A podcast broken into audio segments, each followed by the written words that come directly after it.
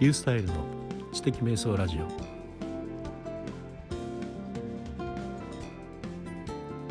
第29回目の今日は旅行会です。渋谷のスクランブル交差点からライブ配信をした時のことについてのお話をしたいと思います。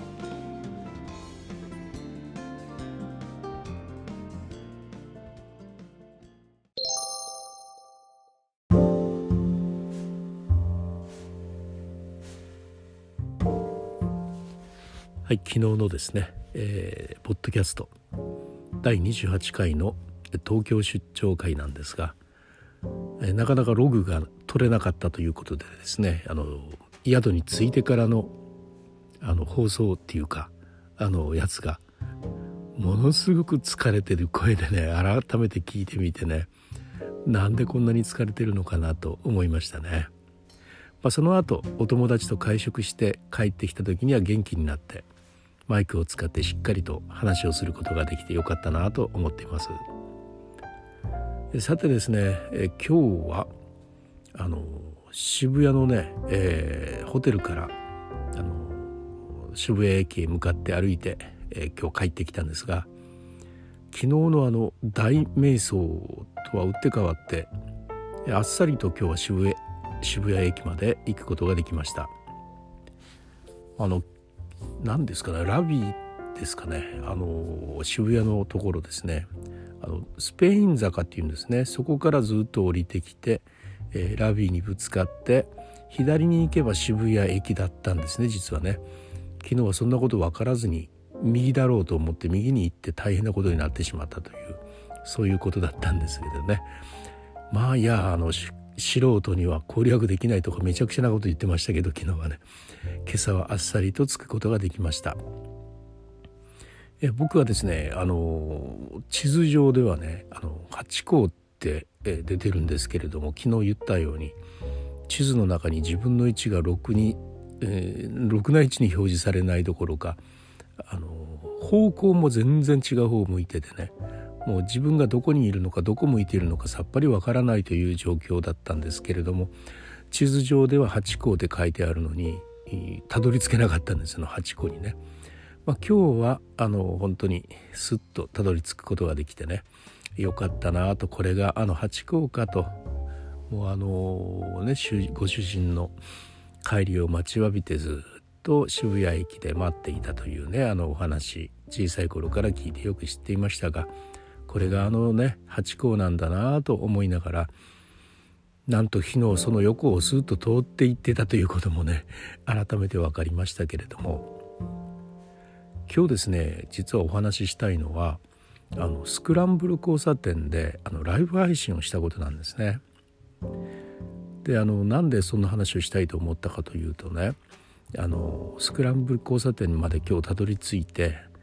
そのちょうど対角線上にハチ公がいたんで、そっちへ向かって渡り始めたんですね。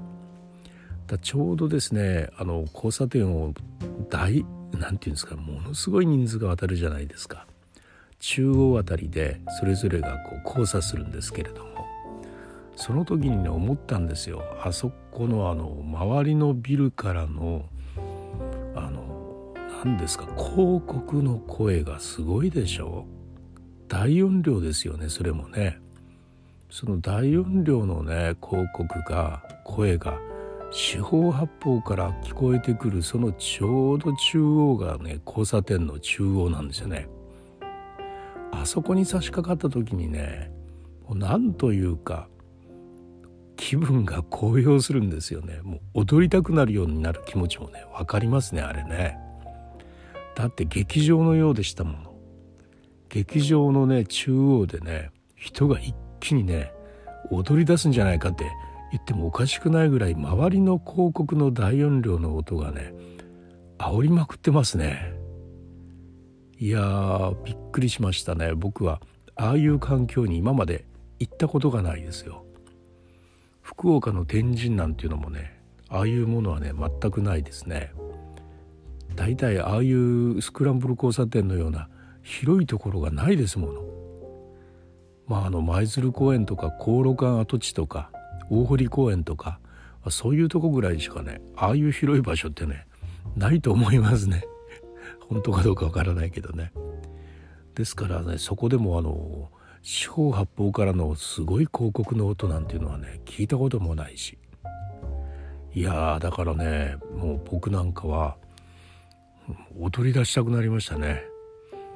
ですからね、やっぱことあるごとにあそこへ行ってね、仮装したりね、何のそのわけでもないのになんか集まって人が騒ぎたくなる気持ちもね、分かった気がしましたね、私はね。あそこに熊のプーさんもいるんだな、プーさん通りますっていうのが有名じゃないですか。 SP が周りを囲ってね、プーさんの格好した人がずっとただ歩いていくだけっていうね。で、迷惑をかけない仮装ということでね、渋谷で、ハロウィーンで仮装していいのはプーさんだけだとか言われているようなね、ことも言われてたしね、うん、僕もプーさん通ります大好きなんですけれども、まあああいう人たちがね、ここを歩いていったんだなとか思うとね、僕もね、行ってみたいなと思うようなね、もう還暦近いおじさんなんですけどね、もう全然還暦近いおじさんらしくないですね。もう本当に全然落ち着きがないなって自分でも思うんですが、まあ非常にね、やっぱそういうことをね思ったら、ついライブで配信したくなったんですよね。昨日そのライブが面白いという話を聞いて、帰りにちょっとやってみたら、これえらい面白いなと思ってね、ツイッターのフォロワーの方とかも早速見てくれて、 メッセージくれたりして、何この面白さはと思いました。で、やってみたんですね。そしたらペリスコープっていうのはね、世界なんていうんですか、全世界展開なので、海外の方もたくさん見られる、なんですかね、視聴されるんですよね。で、その中にツイッターのフォロワーの方も何人も見てくれて、コメントくれたりしてね、面白かったですね、非常にね。で、終わった後は動画が保存されて、でツイッター上に残るので、そこからね視聴することができるんですよね。また設定によってはその動画を自分の、スマホの中に保存することもできるということで、なかなかいいなと思いました。で、似たサービスにツイキャスというのがねありまして、実はツイキャスの方はもうそうですね、2012年3年その頃から実はやってまして、研修会に行った時、その研修の様子をねツイキャスでやったりとかもねしてたんですね。あんまりその頃は積極的じゃなくて、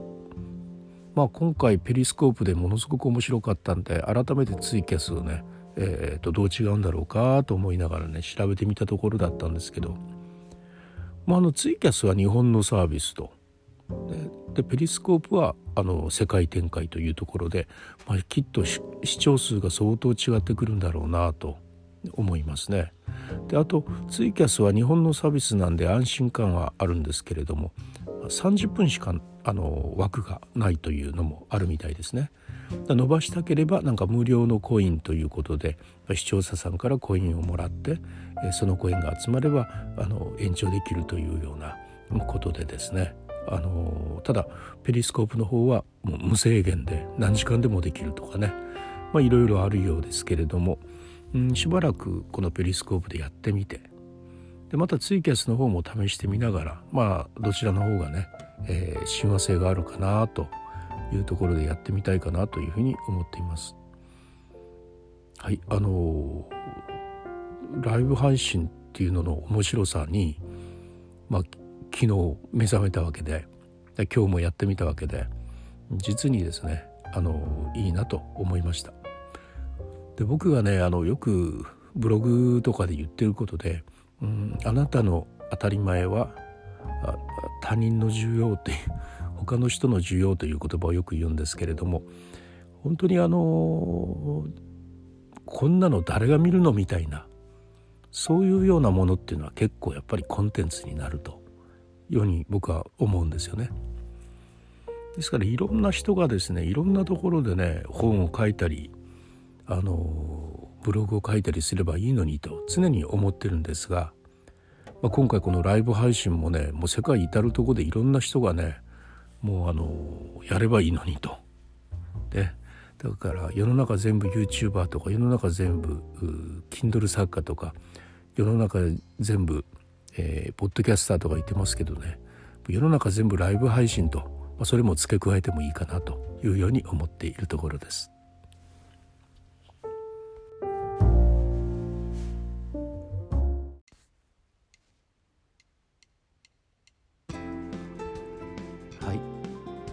また何か始めたという感じですね。やりたいことが次々に出てきて困ってしまいますけれども、僕の場合はね、何か目的があって何かをやりたくなって始めているっていうことはね、ほとんどないんですよ。その時面白そうだなと思ったら、それがどうなるとかいうのを全くお構いなしにね、とにかく始めちゃうんですね。でそれがどうなるかっていうようなことをね、やってるうちに何か形になっていくとか、すでにいろんなことやってることといつの間にかつながりができていくとか、そういうようなことで形になっていくことが多いですね。後から見ると何か計画性があってすごいことをやっているように思われる時もあるんですけれども、ほぼそういうことは皆無です。やりたいことを今やってるうちになんとかなっていくという、そういう生き方をして、もうすぐ60歳になろうというリュースタイルでした。はい、面白ければお気に入りに入れていただけると嬉しいです。またハッシュタグ知的瞑想で SNS 等で話題にしていただければ大変喜びます。それではまた。